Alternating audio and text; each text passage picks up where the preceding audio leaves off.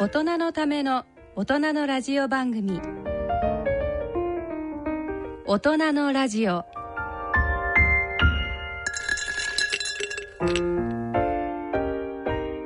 ご機嫌いかがでしょうか？安倍賢人です。ご機嫌いかがでしょうか？人とたえです。さて、2020年初めての放送となります。ねえねはい。え、なんかね、前からちょっと聞きたかったんですけど、毎回前からが多い。多いですね。うふざけて、あのーう先生はお正月どうするんですか？って。いや、あうちは2月だからね、とかで言ったりするんだけど、あ。うん。でも2月でしょ？あの台湾の。あの、台湾は日本と違って旧正月。え、それってって、どういうことなの？あの、陰暦という暦がまず違ってるので、で、あのーまあ、毎年変動するんですよ、お正月が。だから今年は何日ぐらい。まあ大体1月の下旬から2月の上旬ぐらい、なん行ったり来たりするんですけれど。台湾では農業の農、ノンリーという。の農業の農って書いて、暦って書くの。はい。で、ま、毎年ずれるの？毎年ずれますで、何日間正月なの？えーまあ、日本のお正月みたいに土日とかそういうの連休を入れるんですけれども、まあ大体9日間とか10日間ぐらいですね。その間も、本当お祭り騒ぎなの？あの、お祭り騒ぎ、まあ、大体民族大移動じゃないんですけど、必ず皆さん、あの、自分の田舎に戻る。だから、もうす、その日本の規制と同じで新幹線とかそういうチケットは、もう、瞬く間にでもさな、いです。ね、日本なんか最近クリスマスの方がなんか大きなイベントになっちゃって、うんはい。お正月って例えば今度ほらコンビニも休みにしようかみたいな話になってるぐらいじゃん。はい。台湾はどうなんだろ台湾は日本的ないわゆる12月31日1月1日とか、お正月のあの時は1月1日しかお休みじゃないんですね。うで会社も普通に31日までやって2日からもう動いてるから。ちょっと待った。はいっていうことはカレンダーは日本とかアメリカとかどこも同じカレンダーを使ってるわけだ。同じカレンダー。でも台湾人はもう一枚その農暦という台湾人用の暦を持っててまあ大体だから今年のお正月はいつだろうとかそういういろんなあの行事ですね。は全部そっちに書いてある。行事は農暦なんだ。そうですね。だけども、雇用、実際に使うカレンダーは、どこでも共通のやつを使うんだ。うん、使ってます。うわーもうそれ聞いただけで今日番組終わりにしちゃってもいいな。そんな仕組みになってたんだ。今度その農暦のじゃあカレンダープレゼントします、うん、ちょうだい？はい。でさ、今日ね、はいあのー、大先生持ってきてくれたじゃん。そうなんです。あの、お正月だからお年玉をと思いまして。ああ。はい。これお年玉の袋でしょ？そうですものすごく大きくて、真っ赤で、はい。これ、隣にあるこれ、あの、隣はいわゆる、あの、年賀状というか、年賀状カード、年賀カードね、年賀状はい。これで全部なんか赤くて金の文字だよね。まあ、赤は一番台湾人にとっても、基地という色ですし、金も大好きなので、うん大体赤に金とか。うん、でもなんかね、今の私に、あの、細かいことはね、リスナーのあなたに言えないんだけど、来る前にずっと今日ね、うちの、あの、プロデューサーの M プロデューサーにいろいろ相談してて、今、あの、なんか幸運が欲しいの。ああ、じゃあぜひこれ。なんかね、はいだけどさ、ねえねえ、これ、ものすごくね、あの、リスナーのあなたね、想像してほしいんですけど、日本のお年玉袋ってまだせいぜいなんか10センチぐらいじゃん。なんかポチ袋っていうポチ袋ですね。これなんか普通の封筒みたいなのよっぽどなんか銭入れないと、発行つかないな厚みが出ないっていうね。なんかこれね、中にさ、このビビたるものしか入ってなかったらなんか、ちょっとなんか切れちゃうんじゃないか。で、あともう一個聞きたい。はい。これはね、おそらくあなたも聞いたこと、リスナーの方も聞いたこと、ね、見たことあると思うんだけど、中華料理屋に行くと、服っていう字が書いてあって、それがなんか逆になってるじゃん。あ、逆さまに貼ってあるね。あれはなんで逆にする必要があるんだよ。あのーまあ、反対にすることを、まあ、日本でいう転倒の倒っていう字書いて、あの、中国語では倒、倒っていう倒れるっていう字だよんそうですね。うん倒という、うんうんうん読むんですね。で、それは来るっていうのと同じ発音になるので、倒。だから、服が来たる。あ反対に貼ることで、服がつく、服が来るっていう。で、春も、春を反対にすると、春が来た。ダウ、ついたっていうのと、へあの、反対にするダウっていうのが、ダウとダウ。じゃあ分かった。分かって、やった分かった。ちょっとあれですね、私の説明が。絶対こういうことでしょ？私も一応ほら大学の先生だから。わか到着の到っていう字のことで言ってんでしょ？到着の到とと倒倒れる字字が。が同じ読みリリスナーの方分かったでしょ、はい。安倍先生もちょっと役に。で、聞きたいのは、お正月何食べんの？台湾のお正月ですか、えー、まあ日本でいうお雑煮だとか、うん。年越しそばみたいな何か代表する一品っていうのはないんですよね。ない。もうその年越しの時にいわゆる、えー、何でも出てくる。だあー。鶏丸ごと一匹だとかあそれからお魚一尾とかあー。もうとにかく豊富にたくさんみんなで円卓を囲んで食べる。あでも一番その欠かせないものがえっ、と長い年の菜っぱの菜。うん。って書いて、まあ、年越しそばと同じように長く生きれるっていう意味で、あのほうれん草を根から葉まで切らずにそのまま湯がくんです。でそれを切らずに一一気に食べる。だけど味がないじゃん。あの味がないんですけど、まあ、それを一本ずつ一本というか一束。ちっちゃい束を一人一本ずつ食べ必るず食べるまあそれがでも味はないんだ。味はないですね。塩とかもかけちゃダメなの？まあいいですけど大体まあそのまま食べますね。あともう一つ聞きたいんですけど、はいなんか、やたらとなんか爆竹鳴らすじゃん。なんでかっていうと、うん私、私の、あの、こう、台湾とか中国に対する知識っていうのは、そういうほら、マフィア映画しか知らないから、はい。あの、中国マフィアとかの、そういうなんか、シーンがあるじゃん。丸いテーブルのとこでなんか、結構なんかさ、はい親分みたいな人がぐるぐる回して、なんか、はい。こうなんか、あの、ものすごく高そうなそう。なんかラオチュウみたいな高そうなやつを飲んでみたいなさ、あれなんだけど、なんで爆竹鳴らすの 爆竹は 基本的にやっぱり厄除けああいう音を聞いてよくないそういうじゃあの邪気とかそういうものが全部去っていくっていう。でも最近はその爆竹がうるさいっていうことで結構禁止してる場所も多いんですよね。だからちょっとその寂しくはなってきてまあ、さらに言うとお線香も黙々の煙があまりにもその公害じゃないかっていうことで最近はその電子お線香みたいなのじゃないんですけどそういうのに変えたりとかあと深夜は爆竹ダメだけど昼間の何時までだけじゃないとダメとかいろんなそういう規制ができちゃってる。爆竹を鳴らして邪気を払ってから新しい、うん。なんかなんか新年のこれからを迎える。迎えるみたいな、はうわすごいすごい勉強になった、ううん。ん、じゃあぜひ、本当にもうこれを聞くために来たと言っても過言ではない。今日が1月24日ですよね、うんうん。ちょうど大晦日なんです、うん。今年の台湾の旧正月の。明日がお正月なのでぜひこれ今日帰ったらばあのほうれん草買って湯がいといてください、でも味がないんだよね。う んまあそっまあと塩をちょっと、ああ塩をちょっとね、はい、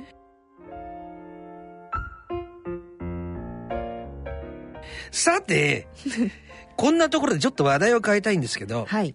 リスナーの方からご相談が来てましてはい、白いたぬきさんからのメール。うん、普通これでさらっといくでしょ？はい。なんかね安倍先生はタヌキとかねアライグマとかが大好きなのね。あなんかもうそれだけでなんか好感が持てるで ちょっと読みますね。はい。えー、会社から徒歩5分の場所で一人暮らしをしていますと。通うのに便利だと思い1年前から住み始めたのですがそれが甘かった。社員が6人しかいないので人手が足りない。となると手伝ってくれと電話がかかってきたり電子レンジを貸してくれとか終電がなくなったから止めてくれと社員が尋ねてくることが多いのですと。なるほど。会社のことは嫌いではないのですが、勤務時間外や休日に電話や人が来るのは迷惑です。引っ越すお金もないし、イルスを使うのも嫌です。どう断るのが一番いいでしょうかと。彼女ができたとかっていうのはどうですか？それいいね。なんかこうねあの女性ものの靴をちょっと置くようにしてうわーそうすると多分仲良ければ他の社員さんがみんな気遣い始めるんじゃないかなだけどそうすると見せなきゃなんないよね。一回やそこらは。うん今レンタルできるらしいんだよね。ありますねお父さんとかもレンタルできるみたいですしなんか、タレ先生いいね。はい白いたぬきさん、うんいいんじゃないのかしら？ってな感じですかね。ぜひちょっとその後が知りたいですねえ、白いたぬきさんには、私の名著、無差別殺人犯の正体をお送りしておきましょう。それでは本日の大人のラジオ進めてまいります。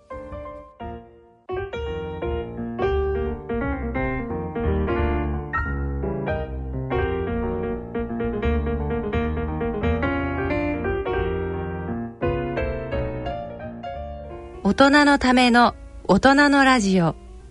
この番組は野村証券ほか各社の提供でお送りします。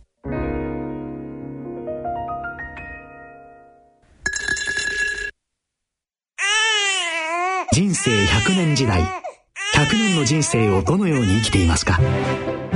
大きくなったらケーキ屋さんになりたい。結婚しても今の仕事が好きだから続けたい自分が作った料理で世界中の人を幸せにしたい。いつまでも元気でいたい。80歳でフルマラソンを完走したい。夢はどの世代でも大きく広がる。あなたの人生夢無限大。でも必要なものは。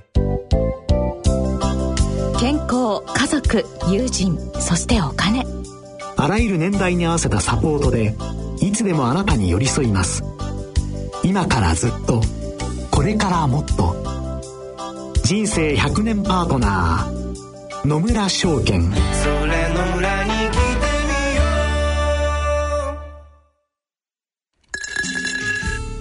大人のための大人のラジオ。う健康私学のコーナーです。歯科医師の人とたえ先生に歯と健康についてお話しいただきます。まず、リスナーからの質問をご紹介します。相模原市の大場さんからのメールです。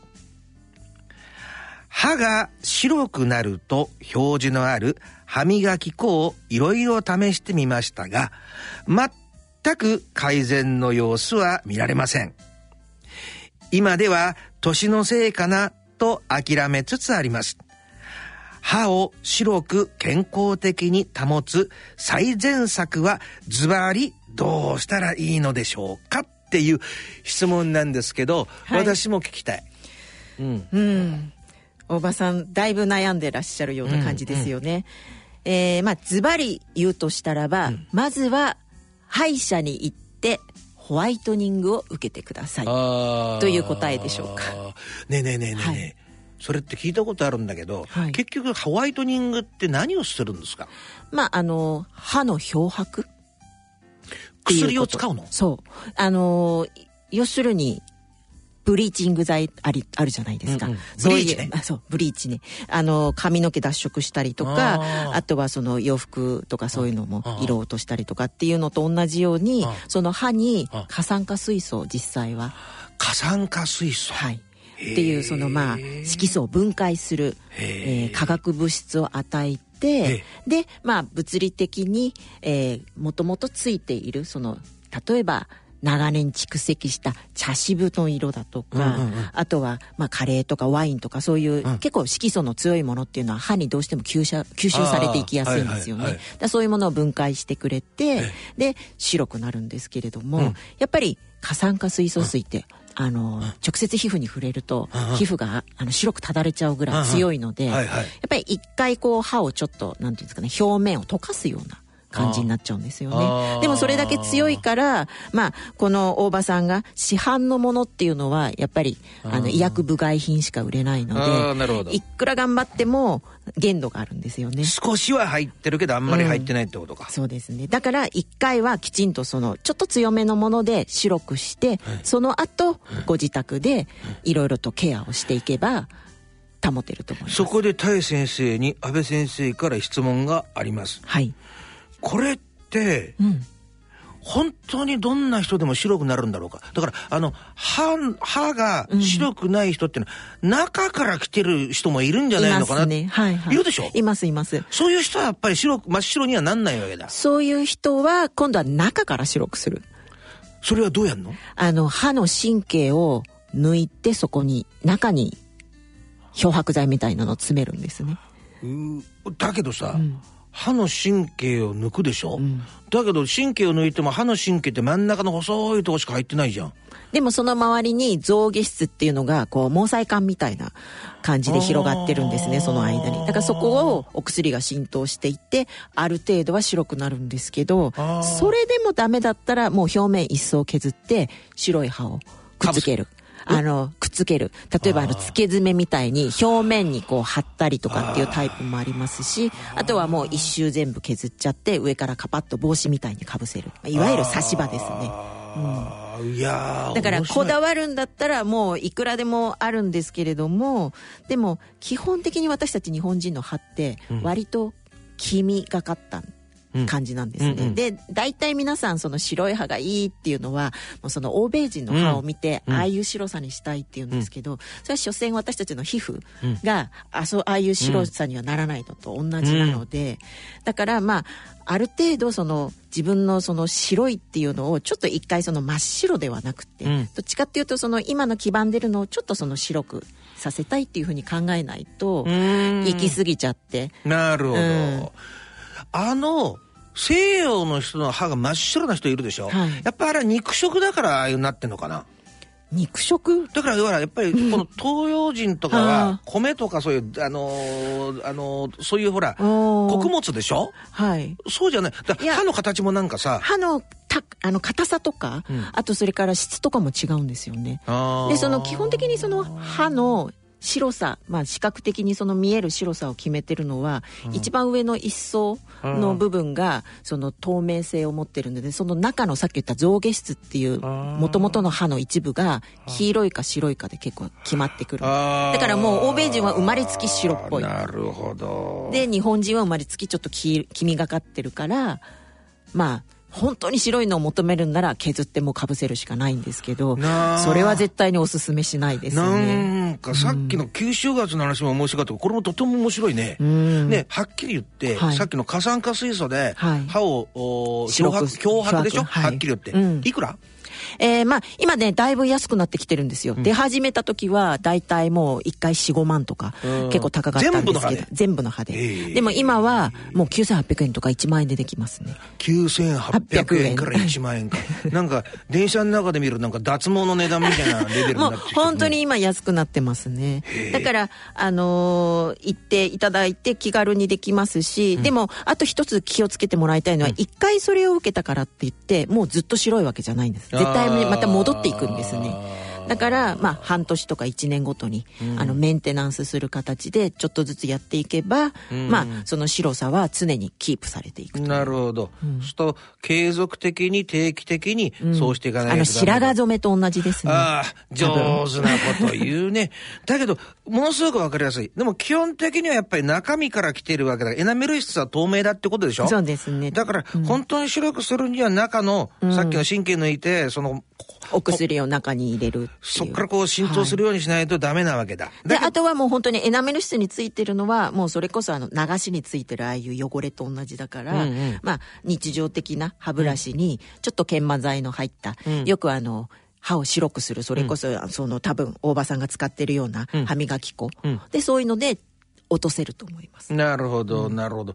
非常にためになるな。で、大体、あれなんだ、1万円ぐらいでできちゃうわけだ。できますね。だけども、対先生的に言いたいのは、あんまり真っ白を目標にするんじゃなくて、うん、まあ、8割くらいの白さを東洋人の場合には目標にした方がいいと。そうですね。で、むしろもうその、年齢的にも、やっぱりあの、色素沈着があのあると同じように歯も徐々にちょっと黄色っぽくなっていくんですよねどうしてもだからその辺はどこまで求めるのかっていうのはよっぽどねあの芸能人でもう白くなきゃダメとかそう,、いう以外はそあのやっぱ薬だから、うん、まあ私はホワイトニングは正直進めてないです。進めないんだ。はい。ああ。でもね、大場さん、はい、安倍先生のね、心からのメッセージをこれから言いますから、よーく聞いてくださいね。私が大先生に初めて会った初日にね、言われたのが、ずいぶんが、歯ぎしりがすごい人なんでしょうって、歯が擦れてますねっていうのと、歯が茶渋で少し茶色くなってますよって言われます、言われた、最初に言われたことがそれだったんですよ、はい、大場さん。でもね、安倍先生はそんなこともあんね、私はね、歯は物は噛めればいいと思ってるわけですよ。そうです。だから、ホワイトニングはね、あの、そこまでこだわらずに、健康な歯で食べることが一番ですので。おばさん、うん、安倍先生と同じ色で頑張っていきましょう。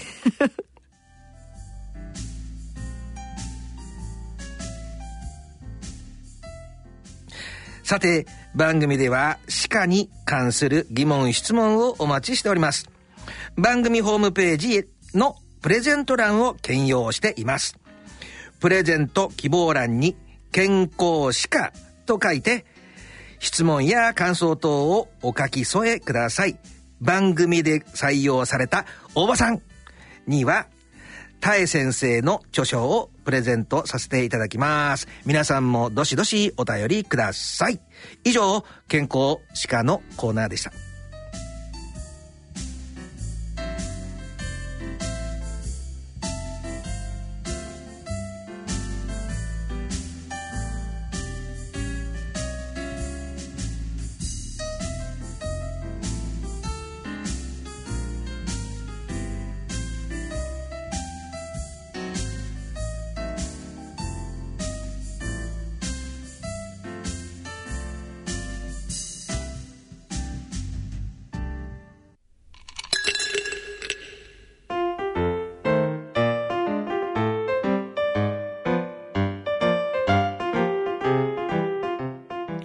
続いては、サイクリングエッセイのコーナー、チャリンコタエのコーナーです。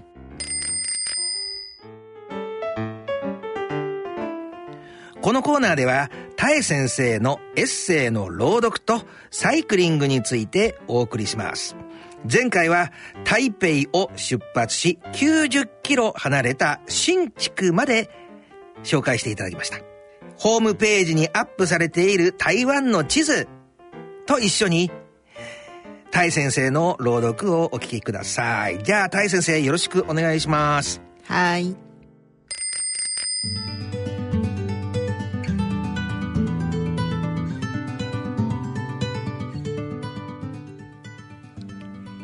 110キロに挑戦。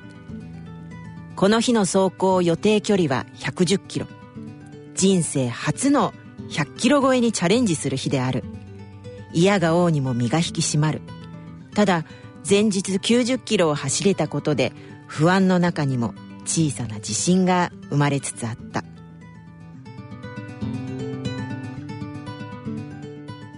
前半はほぼ筑南鎮沿いの台湾海峡に面した海岸線を走行したが海沿いの走りは気持ちがいい。辺り一帯は台湾北部最大の湿地帯である鉱山湿地だ。風力発電に使われる真っ白な風車を横目にみんなで改装する。いい感じで走っていると必ずやってくるのが坂道だ。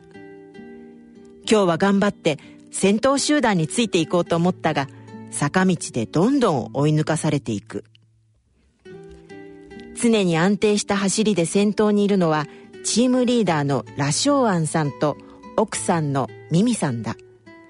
ラショーアンさんは長身で引き締まった体つきとツルツル頭とこわもての感じから少し近寄りがたい印象を受けるが話せば優しいジェントルマンでそのギャップが大きい。低くて魅力的な声とスポーツマンらしい爽やかな笑顔には劉金氷会長と二人三脚でジャイアントを小さな工場から世界企業に大きく育て上げた自信があふれている。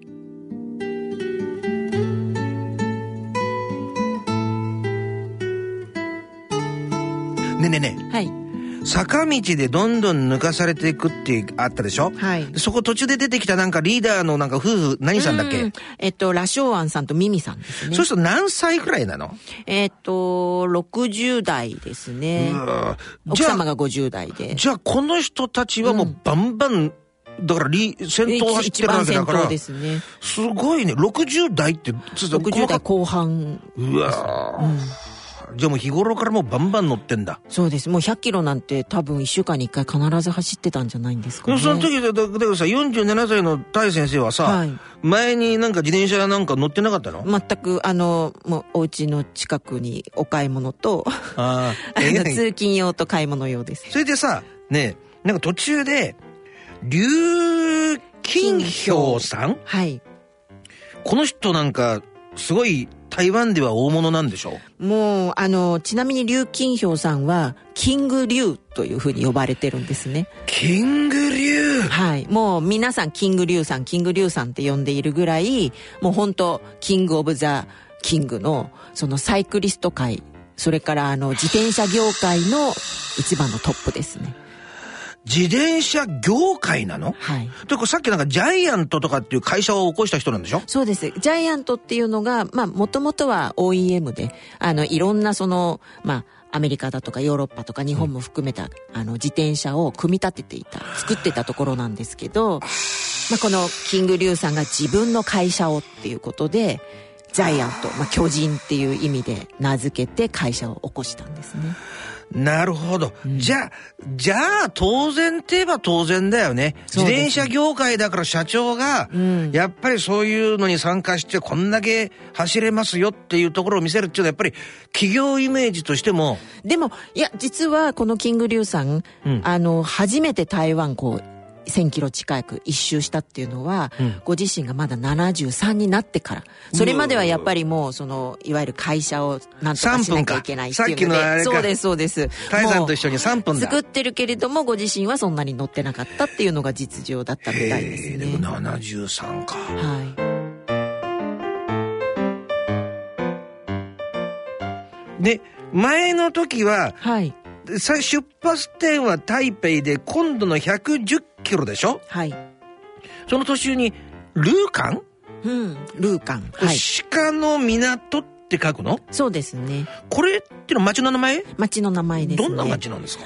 あのー昔台湾がまだ清朝によって統治されてた清朝時代に、よくその一番栄えてた場所町ということであの一府二ル三門下っていうふうに3つの場所があったんですね。でそのうちの一つ、まあ、ルーカンはそれぐらいあの栄えてた場所で。っていうとさ、日本でいうと例えば東京があって、はい。なんか京都があって大阪があってみたいなのあるじゃんどんな感じ？そうですね。どっちかっていうと、あの、港町なので、だから横浜だとか、横神戸とか、多分そんな感じじゃないかなと思います、なるほど。もっと昔で言うと、まあ、長崎とか。ああわ、かるわかるわかる、ん。でなんかさあの食べ物さ、うん。が何か有名なものあるの？あの、台湾やっぱり、各所各所にその土地土地の、あの、有名なものがあるんですけど、ルーカンは一番有名なのが肉まんなんですね。もう本当にあの皮が甘くて、で、中のお肉がジューシーで、あで、もうそのルーカンに行ったらその肉まんを食べ歩きするか、お土産で買って帰るか。ーじゃああの皮のところが薄いんだあ、それは小籠包ですね。ああじゃあやっぱり ちょっと割と、あの、しっかりとした厚めなんですけど、それがパサパサしてなくて、まあ割とそのしっとりとしていて、さらにそのパンの甘みというか。こう言うとさ、こう言うとまたちょっと対立しちゃうかもわかんないけど、最近日本のね、うんコンビニの、あー肉まんあんまんとかピザまんとかそういうのも結構しっバカにとりしてるよね。できないですよね。でもあれよりもしっとりとしてるの。あの、中の肉が多分、あんが、んの部分がやっぱりその美味しいと思いますね。なるほど。やっぱり、あの、やっぱ小籠包みたいなやつと同じで、うんやっぱりそれが売りなわけだ。そうですねじゃあ、汁も入ってるわけ。あの肉汁もこう出てきます。で、なんでこの町はさ、ルーカンっていう鹿の港って書くの？ああ、それ私考えたことなかった。聞かなきゃよかったね。うん、なんか鹿が出るのかしら？うん、うんもう無理して答えなくていいから。無理して答えなくていいから。すいませんそれでさ、それでさはい結局2日目で、だから、えー1日目90キロ、うん。2日目110キロってことはもう200キロで、2日目走り終わった時の、完走した感想はどうなんだろう？うーん、二日目もまだランナーズハイが続いていて、しかもなるほど。100キロ超えられた。まあ、なんかその、サイクリストにとって100キロっていうのも一つのなんかこう、超えるべき壁らしいんですね。だからそれを焦げたっていう充実感でいっぱいだったと思います。わかる。あのね、あの、安倍先生風に言うと、例えば今日ね、朝出発して刑務所まで行って大体30キロ。はあはあ刑務所から大学まで30キロ。で、大学からこうラジオのとこまで30キロ。大体100なあるんキロ弱なですね。すごいですね。オートバイで。すごいですね。でも自転車で110キロだもんな。すごいね。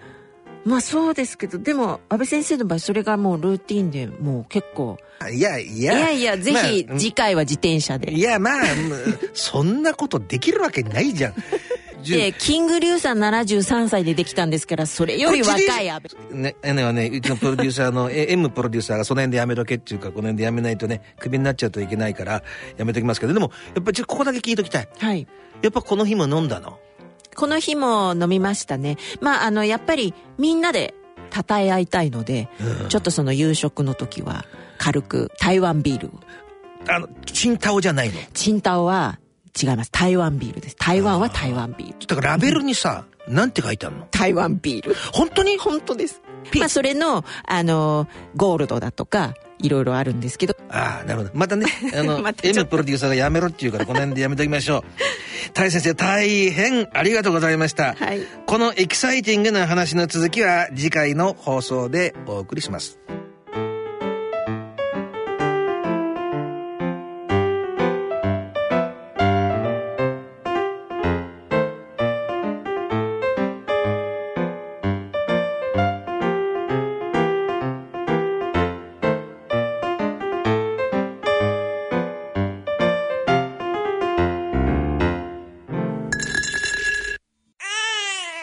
人生100年時代。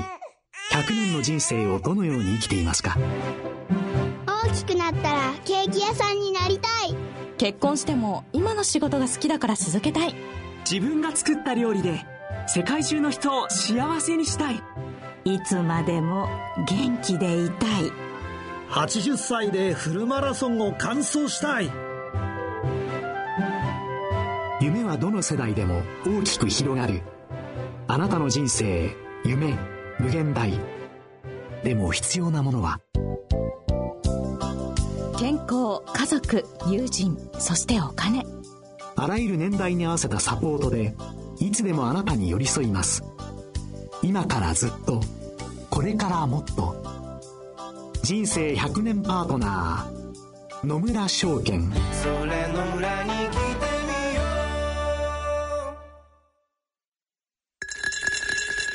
大人のための大人のラジオ。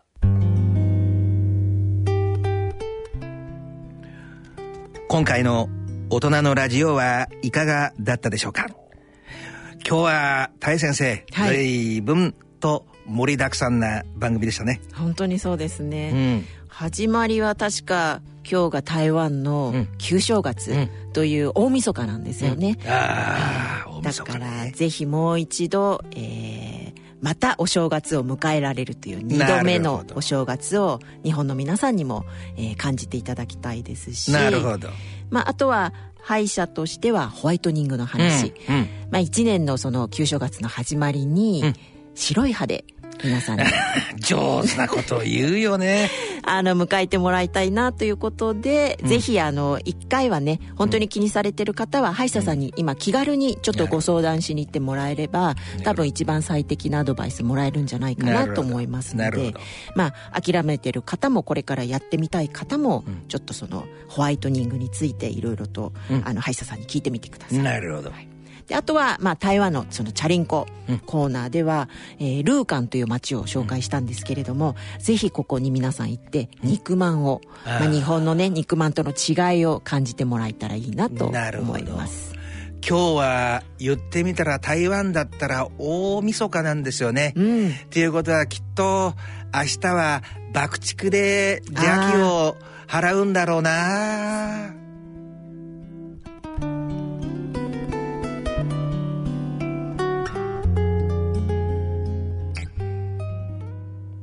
番組では皆様からのご意見ご感想疑問質問曲のリクエストもお待ちしております大人のラジオの番組ホームページにある番組宛てメール送信欄やプレゼント応募欄からもご投稿できます。健康歯科のコーナーでの歯に関する素朴な質問。タエ先生、私への質問、何でも結構です。番組で採用された方には、漏れなく、タエ先生のご著書を漏れなくお送りいたします。時には、私の著書も送られるかもしれません。どしどしとお便りをください。それではお時間となりました。お相手は私、安倍賢人と、人とたえでした。それでは次回の放送まで。さよなら。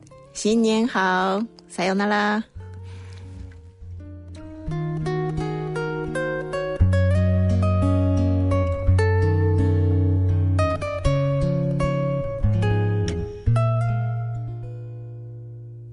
大人のための大人のラジオこの番組は野村証券ほか各社の提供でお送りしました。